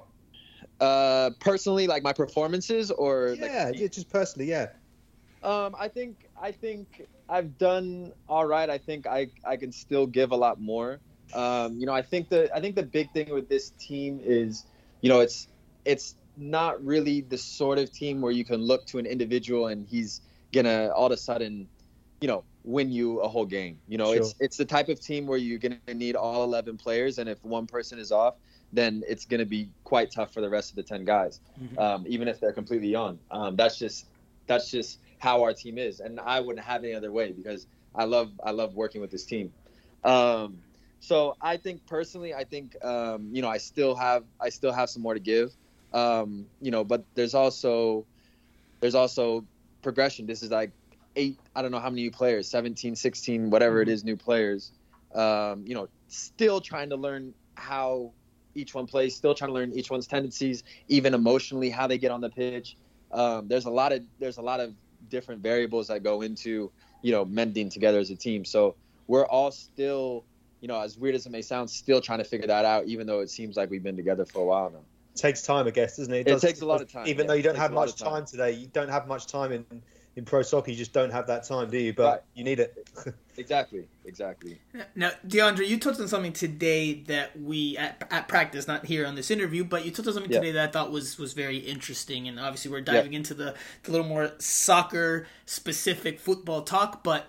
Obviously, you've been known since your early days as being a very marauding fullback that, that gets forward, that gets involved into the right. attack. And we saw that from right. you at the start of this season. You had a couple of assists, if I'm not mistaken, against Seattle and then against Atlanta. Yeah. Since then, you yeah. haven't had any assists. And in the last few games, especially against Atlanta, I didn't see you get forward with as much vigor as I have in the past. And you said something today about not necessarily making that run forward because you don't want to leave that space in behind and there needs to be a healthy balance, of course has this been something that you've taken on on your own in terms of trying to find that balance? Is something from the coaching staff in terms of the tactics? How have you approached, you know, the balance between as a fullback getting forward and obviously staying back and, and helping keep shape and stay organized as a team? Yeah, I mean it, it's uh, it's not. I mean, I, I it's not like the coaches came up to me and said, "Hey, you need to stay back." But mm-hmm. there was, especially against Atlanta, we we they during with their scouting, you know, they noticed that when we would break, uh, or when teams would break, their three attacking players would stay, or four attacking players would stay, and would be pretty lazy as far as getting back. But that means if you lose the ball, you know what I mean, then they're coming back and they have a very good attack, and they they can they can hurt you bad if you know those players are left open. So I think, for, especially for that Atlanta game, I was just trying to be very wary of that. We're away mm-hmm. on the road it's our first game back after break. Let's you know try to get in. You know try to get in at least to halftime uh, tied or okay if we're down by one we can get a goal back. Um, you know obviously the red card uh, didn't help us. It's hard to play with ten men against, especially against that team. Right. Um, but that was sort of my thought process as far as uh, kind of overall like an overview. Um, I think yeah I think just trying to be a little bit more of a leader from the back, let the guys in the front do do what they do, and trying to pick my times. I mean, I've obviously been doing it for a bit now, but I'm still, uh, you know, especially with the different types of players that I can play with. If I'm playing with Ariella Emerson on my side, then I'm probably more likely gonna let them go and stay back a little bit more. If I'm playing with Indy, I mean, Indy played this last game, but if I'm playing with Indy, then more than likely in most games I'm gonna try to get forward because I to come inside into the middle on his left foot. Um, so it's just again, it's learning different players, learning different situations. Depends if it's if we're playing against five, we're playing against four.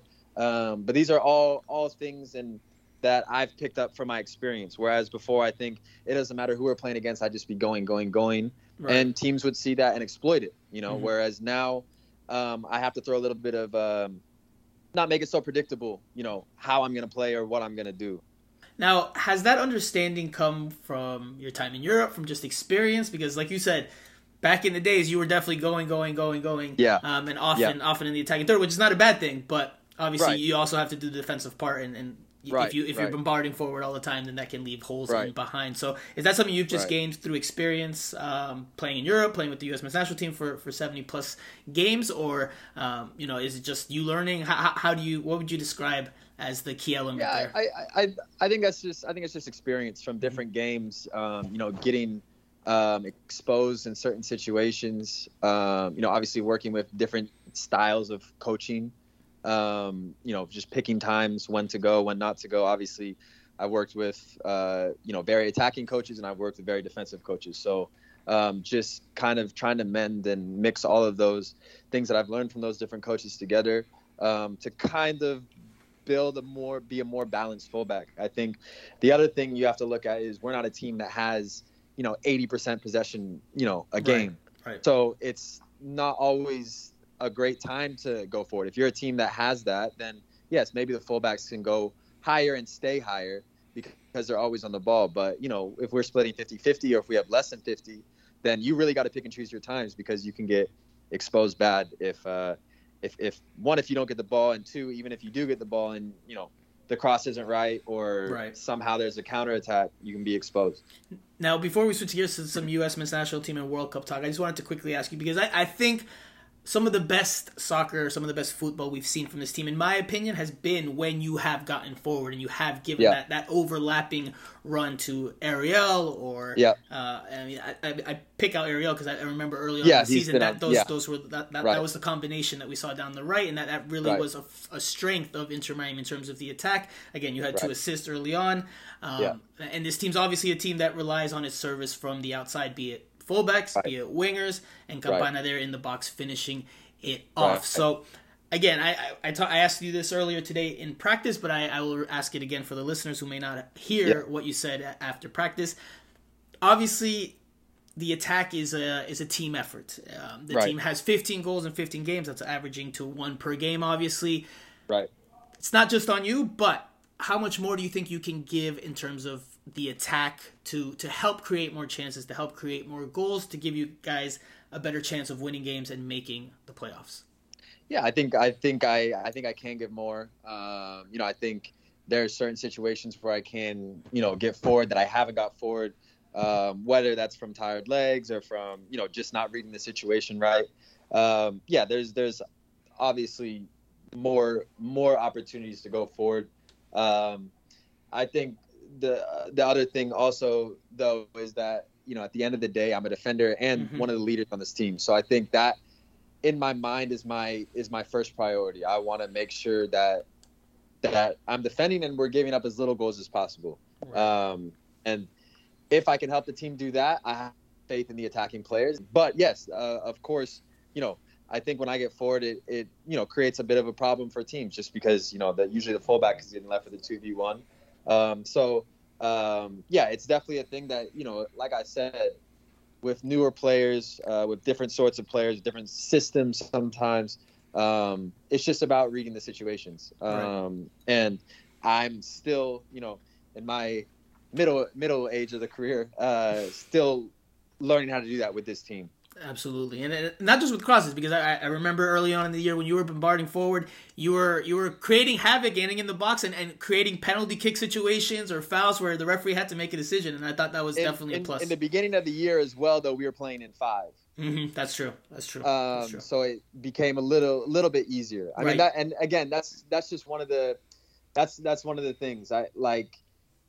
You had more coverage. You had more. You had exactly. more coverage back there. Yeah. And and and there's times where I've gone in a and we haven't been punished. Mm-hmm. But if the opposing team was a little bit cleaner or a little bit, uh, you know, just a little bit more clinical, then we would have got punished. So I think sometimes that's things that that a fan doesn't see right. that a player, you know, with a bit of experience sees. Oh, I've gone here. Uh, you know, maybe they didn't score, but you know, there was a very clear opportunity that I saw that they could have got a very dangerous opportunity right. or whatever. Okay, maybe I need to figure out how I can be a bit more balanced. Absolutely. I guess uh, moving forward in an alternate universe now, we'd be at the World Cup, but of course people didn't realise it's going to be seven million degrees in the in uh, in the sun in Qatar right now. But moving forward for, for MLS players, how do you think it's gonna it's gonna be going into the World Cup, coming off the back of the season, whereas I guess everyone else would be like mid-season? Is that is that going to be a factor? Do you think? Um, I don't think so. I mean, I think you know you look at every other World Cup that's been played, and the European players are coming off the back of sure. the season. So, um, you know, people still perform. So I don't think it'll be, I don't think it'll be too big of an issue. It's obviously, you know, not ideal, but you know, it's uh, as a professional, you just have to adapt to certain things, and um, so we're gonna have to do. And I was in, I was in, I was in Cincinnati covering the team, and you've got a good, again, you're like one of the elder statesmen in that team, aren't you? Because you've got some good yeah. young Tim, Brent, yeah. Brent oh, yeah, and you know, I oh, mean, how, how's the how's the feeling in the cabin? How does it sort of compare to maybe 2014 or I mean, sorry, the last the last time with the World Cup? Yeah, it's great. I mean, every, I, I think everybody within this group is. I mean, bar me and a couple other guys are pretty much around the same age, and not only that, they've all played together for quite a long time. They're all in the sure. national team system together, so they have a really good understanding of each other and me and and the quote unquote older guys, we all have great relationships with all of the younger guys on the team. Like Tim is in my house right now. Tim's here right now. Uh, so yeah, so uh, hello Tim. Yeah, so we so we all have a great relationship. Uh, we're all very close. Um, I think it, I think it's a really great group. I know. I, I think as far like chemistry wise, I haven't. I don't know that I've been with a better group that just understands each other so like so well. Um, from the staff all the way, you know, all the way through to the players. It's a it's a really great group. I was gonna I was gonna just say, what are your overall thoughts on the on the group that you guys have drawn? Um, obviously, you've got Wales, you've got England, you've got Iran. I know you're focused on yep. Inter Miami, and the World Cup's still a few months away. But just if you yep. could shed a little bit of light of what your thoughts are on the group, given that it's a World Cup year and people are interested, obviously, in the U.S. Yeah. national team return to a World Cup after eight long years. Yeah, no, it's it's a it's a great group, uh, and great by great I mean very good teams within it. Um, you know, I think uh, you. I mean, you look at every team, and they all have they all have their you know their strengths. They all have their weaknesses, obviously. Um, you know, I think a lot of people obviously look at England and say, "Well, this is the you know this is the big one," but you know, there's Wales and Iran are both very good teams as well. Um, so I hope people aren't overlooking them because that's going to be an incredible challenge, uh, as well as England. Um, but we're we're we're excited for the challenge. Like the the challenge is what you want in a World Cup. You know what I mean? That's uh that's everything. So um, you know, everybody in the group is excited. And if you do well against England, you're going to upset uh, not only the coach but also the owner of the of the football club. I mean, you can't win, right? Yeah, we hope so. We hope so. how important, DeAndre, is it? Obviously, you start you start with Wales. How important is it to get off to a winning start? You know very well how crucial yeah. that proved yeah. in 2014 in yeah. 2014, excuse me, when the team beat Ghana in that in that opener. That takes away some pressure. You don't go into that second game saying, "Okay, we have to win here," because otherwise we're going to probably either be eliminated or have our backs against the wall in that third game. So, how important is it to get off to a winning start? Obviously, the opposition will be challenging, but for you guys, how how important will it be to to win that first game? Yeah, it's huge. Uh, I mean, the the first win is massive. Um, like you said, it takes a bit of uh, a bit of pressure off, and I think, you know, there's certain groups that don't respond well under pressure. There's certain groups that do. I think, you know, our group is a group that does respond pretty well under pressure. So I know, you know, if we if the group does get into a situation where our backs are against the wall, I I think you know we'll we'll come out of it fine. But um, you know, at the end of the day, you know, coming out with the first one is is massive. Uh, it's I think you know you can go into that second game with a lot of confidence and um, just do your thing. Uh, to begin closing out DeAndre, and I, I, really enjoy sharing this anecdote. And for listeners that might not know this, this might be the first time they hear this. I covered the U.S. men's national team's World Cup availability or pre-World Cup availability in New York City in 2014. Uh, yeah. And I think yeah. it was, if I'm not mistaken, I think it was in the Marriott, definitely in Times Square. Maybe I got the hotel yeah. wrong, but I think yeah. it was in the Marriott in Times Square and there were roundtables for all the players there, and you were fairly new, the beginning yeah. of your career, and I remember seeing your table, and you were sitting all by yourself because everybody else was talking to Michael Bradley, Jozy Altidore, Tim yeah. Howard, and I sat down with you and we talked for a little bit. And obviously, yeah. you then went on and had a, had a very good World Cup. Yeah. How have you changed since then? It's been eight years. You've played in Europe. You've gotten a lot more experience with the national team on the international level. What is the DeAndre Yedlin of today like compared to the DeAndre Yedlin of 2014?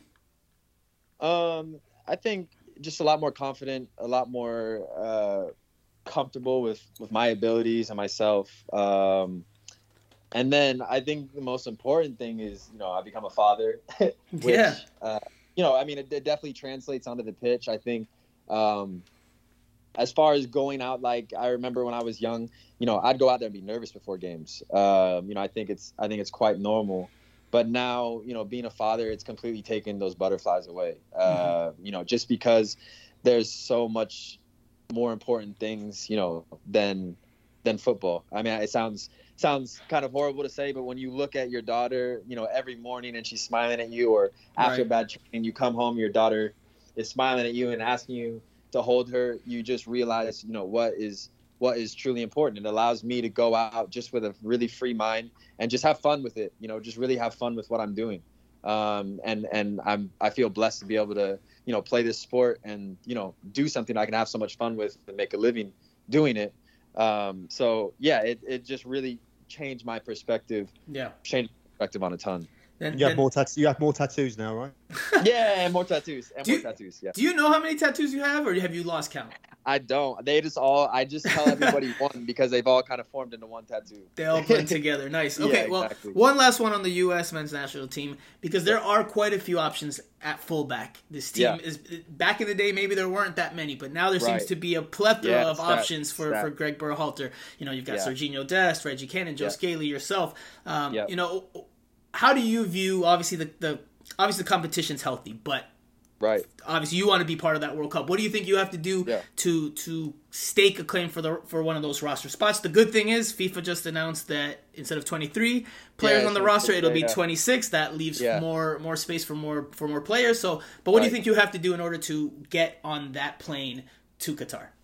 Uh, I think just, just continue what I've been doing. Um, you know, keep my form up with with Miami um, you know, continue to lead, continue to practice my my leadership skills. Uh, obviously, continue to uh, on the field, um, and that's really it. I don't I don't like to think too much into it about uh, I need to do this, I need to do that. That's when you start overthinking things. It's just you know just keep doing what I've been doing. It's gotten me to this spot, and hopefully it will take me on the plane to Qatar.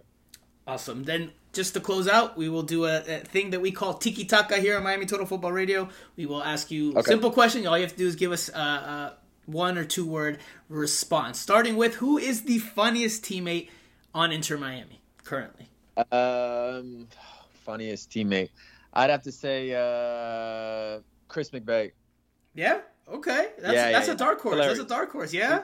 He's hilarious. He's hilarious. Is it jokes? Is it actions? Is it just how he carries it's, himself? He he's he's one of those people that is funny without knowing that he's being funny. So nice. he's not trying to be funny, but he's just a just a just some of the stuff he does is, is hilarious. Okay, if nice. There was, if there was a dinner dinner dinner eve dinner date dinner date dinner party yeah. around Shea uh, Yedlin, three dream guests, man, dead dead or alive, it doesn't matter, any anyone at all. Dream guests. Um, let me think. Buddha, okay. Buddha, uh, Martin Luther King, and mm, LeBron James.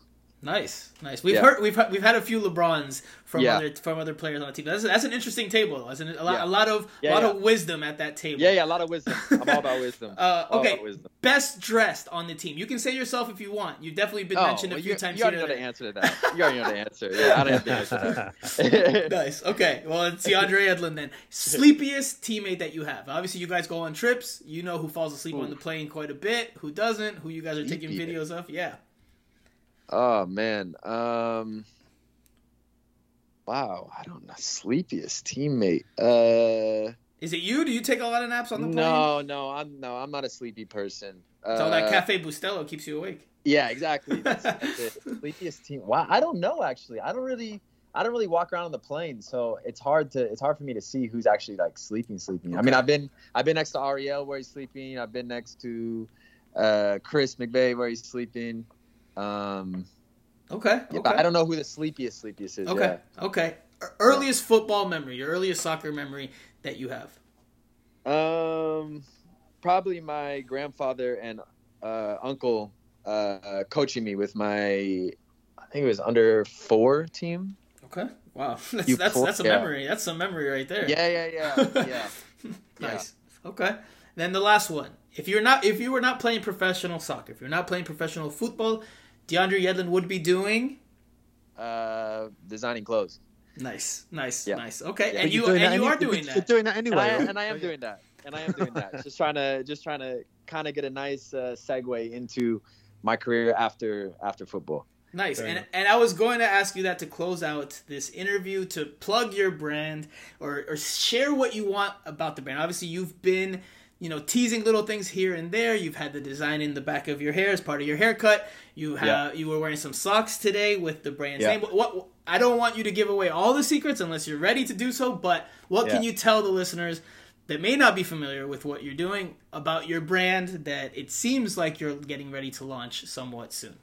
Yeah, so the the brand is called uh, Mount Avery. Uh, the name Avery is a is a name that both me and my fiance really loved and um, so basically, uh, we're we want to have three kids, and we've always oh, wow. said the third. We've always said the third kid, uh, boy or girl, would be named Avery. Um, uh, so yeah, so we both really love that name. So that's where the Avery part comes from. The mountain part comes. It's like a little bit of ties to the Northwest. It's mm-hmm. also kind of um, because I've really been on my kind of wisdom, spiritual type stuff for the last two years. Uh, just a tie to life. I think mountain is a great um, uh, what's the word? Explainer. It explains life very well. Just the ups and the downs um, of of life. Um, you know mountain is not just a mountain is not just you know one incline and then one decline. There's a lot of different inclines and declines within the mountain right. that that we all go through and i think that explains life very well. Um, so we kind of put the two together designed uh, or made the name Mount Avery. The the logo is kind of what's been in the back of my head, the mm-hmm. M and the um, that's that's the logo. Uh, as far as the type of clothing, um, I I you know I don't really like to stay in a in a certain lane, so I'm not gonna I'm not gonna pinpoint it to any certain type of I'll call it genre of clothing. It's it, it will be everything. Um, you know, I'm a I'm a kind of guy that likes to kind of you know cross the lines and uh, you know just basically try everything. So um, we'll we'll be doing everything. Um, nice. Yeah. So uh, is there a timeline? Is it is it within the next few months? Think, after yeah, the World Cup? So. before the World Cup? I, yeah, definitely before the World Cup. Okay. Definitely before the World Cup, you'll you'll see some stuff and uh, getting some stuff out to guys now. So, you know, they'll they should be wearing it around soon. I hope. okay, cool. Well, Miami yeah, Total Football yeah. Radio listeners, be on the lookout for that gear, be it on Inter Miami players or U.S. men's national team players or DeAndre himself. DeAndre, thank you so very much for joining us. We really, really thank enjoyed you. the interview. Good luck this weekend against Minnesota United and the rest of the season. We will talk thank to you, again much. very, very soon, okay? Alrighty, sounds good. Thank you guys. All right, DeAndre. Take care. Bye bye.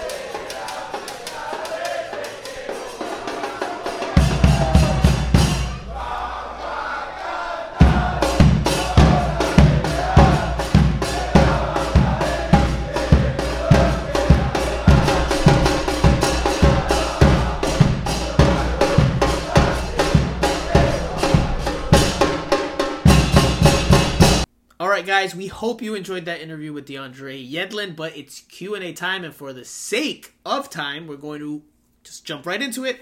Only going to tackle a few questions. By the way, we were going to do a jersey giveaway for the 100th episode to one of you devout listeners, but no one sent in a video saying Miami Total Football Radio. And listen, if you're intimidated about rolling your R's, it's we're not judging you based off of your rolling of R's. All you have to do to, to be in it is just submit a video saying you listen to Miami Total Football Radio. And then that just goes into I was going to do a drawing and whoever was picked out of there randomly would win the jersey of their size. Maybe we can do that for next week. So if you're listening to the pod now, and you want to be in a drawing for a jersey as a thank you to the listeners for sticking with us through 100 episodes, two years of Miami Total Football Radio podcast, then just send in a video to us on Twitter, either at Franco Panizo or at MIA Total Football, just saying that you are a listener of Miami Total Football Radio. You don't have to roll your R's if you don't want to. You can just say radio. But let's jump into the Q&A session, and we'll start with Don Cafecito. Congrats on the 100th episode. Do you plan on making another 100? With Robinson being injured again, can we officially call him a bust? Help me pick my next Peruvian meal, jalea mixta or lomo saltado. Wow. Okay. So, Jose, you tackled the Robbie Robinson topic earlier. I think you can call him a bust. You know, as unfortunate it is that he's injured, I don't think he's shown enough over even before the injury to say that he's been anything but a bust. And obviously, with the injury issues on top of it, yeah, I, I, it's not. It hasn't been a great three seasons for Robbie Robinson at the start of his pro career. If I have to pick a Peruvian meal, me personally, I would say lomo saltado, but both are very good. So just get both. Just get both. Guys, do you want to make another hundred episodes? I'm. I have the energy to do another hundred. I don't know if you guys. Any do. sponsors want to join us on this wonderful journey to to two hundred? Then let us know. That's a goal. Let us know. That's a goal. a goal. Let, us set that That's goal, Steve. Primo. All right, we're setting a goal. We're going to have a sponsor by the 200th 200th episode. Okay. Yes. Next next uh next question. The classic old subject. Has Phil's seat cooled down now that the team has an identity and are at least competing? Also, if you could say who you guys think has been the most underwhelming player this season. Congrats on the 100th episode also. All right, so we're going to go around the table starting with Primo. Who has been the most underwhelming player this season for Inter Miami in your opinion? Well, I guess Robbie, Robbie Robinson. I guess you would say, yeah, yeah, time for him, right? Why are you laughing? What's no, I'm it? laughing because Horse is laughing. I just the way he cackled there, just randomly out of nowhere. It's I mean either that or the Pilsen is getting to me. One one of the two. One of the two. Um, okay, Robbie Robinson. Your votes for Robbie Robinson. Andrea. I agree. It has to be Robbie Robinson. Okay, Jose. And that's why I was laughing because I knew everybody was thinking the same thing. Robbie Robinson. Wow. So and the guy's injured, but yes. Yeah, let's hope he gets better. We send him the best wishes. I'm I'm once again on my own. Maybe they should start calling me Island Jose because I'm I'm on my own on this one. I don't think it's Robbie Robinson. I think he's been disappointing, but and underwhelming, but I don't think he's been the most underwhelming. I would say Gonzalo Higuain you could say you know he he was already slowing down this and that but the numbers he's put up this year they're nowhere near what i thought he would have.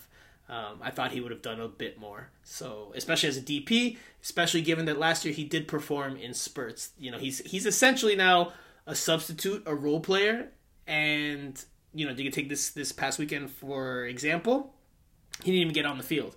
Now, obviously, there was a red card that that impacted the whole the whole game and conditioned the game, but clearly he's fallen far from where he was and far from where I expected him to be. So the most underwhelming player for me to this point in 2022, Gonzalo Higuain.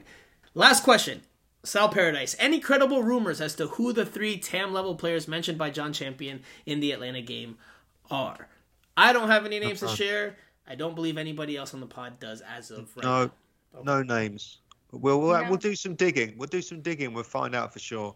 All right, it's time uh-huh. to share some news. I'm drop a little bomb here, a little nugget. It's not a bomb. It's a nugget.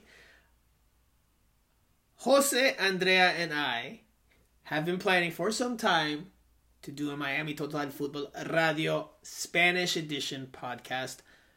We're trying to figure out how regularly we can do it, but we're going to start with once a month beginning in June.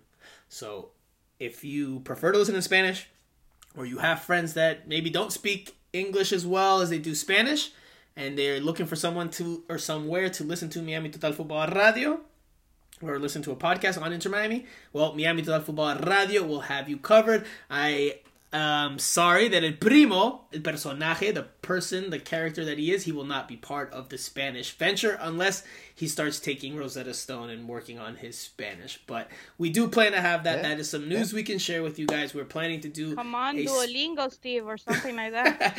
Eres a sponsor. Me hablo poquitito de español. Solamente un poco. Yeah. Oh, look at that. Nice. That was great. I think I think if he drinks a little bit, he gets a little loose, and then you know he lets himself go yeah. a little bit. Oh, nice. Oh yeah, yeah. Nice. Pure, pure Spanish at 4 a.m. Yeah. make sure, Franco, make sure you make a sound bite out of those three yes. words that you just put it all over on words he said. I have no idea what three words he said, but hey, look, I like I like the effort. I like the effort. But yes, we listen. We are, and I'm being so very serious now. We are looking to do, and we will do a Spanish version of Miami Total Football Radio at least once a month. All right, that does it for. Well, actually, I didn't share my overall thoughts and my. You know, look, when I started this podcast a couple of years ago, when it was just an idea, I hoped it would be a long term thing, but it was my first venture, my first time stepping into the podcasting world, so I didn't really know. I've learned on the fly, uh, and I've been very, very appreciative of you listeners for obviously tuning in from 50 plus countries. Never expected that ever in my wildest dreams. Also, for engaging with us on Twitter, submitting your questions on a weekly basis. And of course, for just being along for the ride that has been Inter Miami and just life in general. I've shared you know, very good moments like landing the job with the Sun Sentinel here on this podcast. I've also shared some very sad moments like losing my father. So you guys have been a big part of my life for the past two years. And I know a lot of you I haven't met face to face. Some of you I have, but a lot of you I have not. But doing this and creating this little community, this very tiny Miami Total Football Radio community, that has been a big part of my life for the last two years. So I thank you listeners as well as my three co-hosts and Eric Krakauer, who no longer is a co-host but is off doing big things uh, with Charlotte FC's broadcast team. I thank you all for accompanying me on this journey and let's keep it going. Let's keep it rolling because I really enjoyed conversing, debating, talking Inter Miami with these three as well as with you guys and obviously sharing the opinions that we have on Inter Miami because by and large, if we're being honest, not many places you can go to get this type of dialogue. You don't you don't see it on TV, you don't get it on radio. Where can you get uh, this level of discussion? Well, Miami Total Football Radio is one of those places. That was my idea behind it all, just to give fans that are hardcore into Inter Miami a place where they can go and dive into the meat and potatoes of the team, just what's going on, the latest news and just have a discussion, just like you do with any other sports. You know, you turn on ESPN, you see all the other sports out there being talked about, every little thing, every transaction, this player, this just just having that day to day discussion and dialogue that's largely missing from not only Inter Miami, not just MLS, just soccer in general, football in general in this country. So hopefully we're doing a good job and we will continue to try to implement more and more ideas as time goes on. And again, a big thank you to all you listeners for tuning in on this 100th episode. We've gone long. I think we've broken the record for longest Miami Total Football Radio podcast, but obviously with very good reason. So, for Jose Armando, For Andrea Yanes, for Steve Brenner, I am Franco Panizo. You have been listening to Miami Total Football Radio.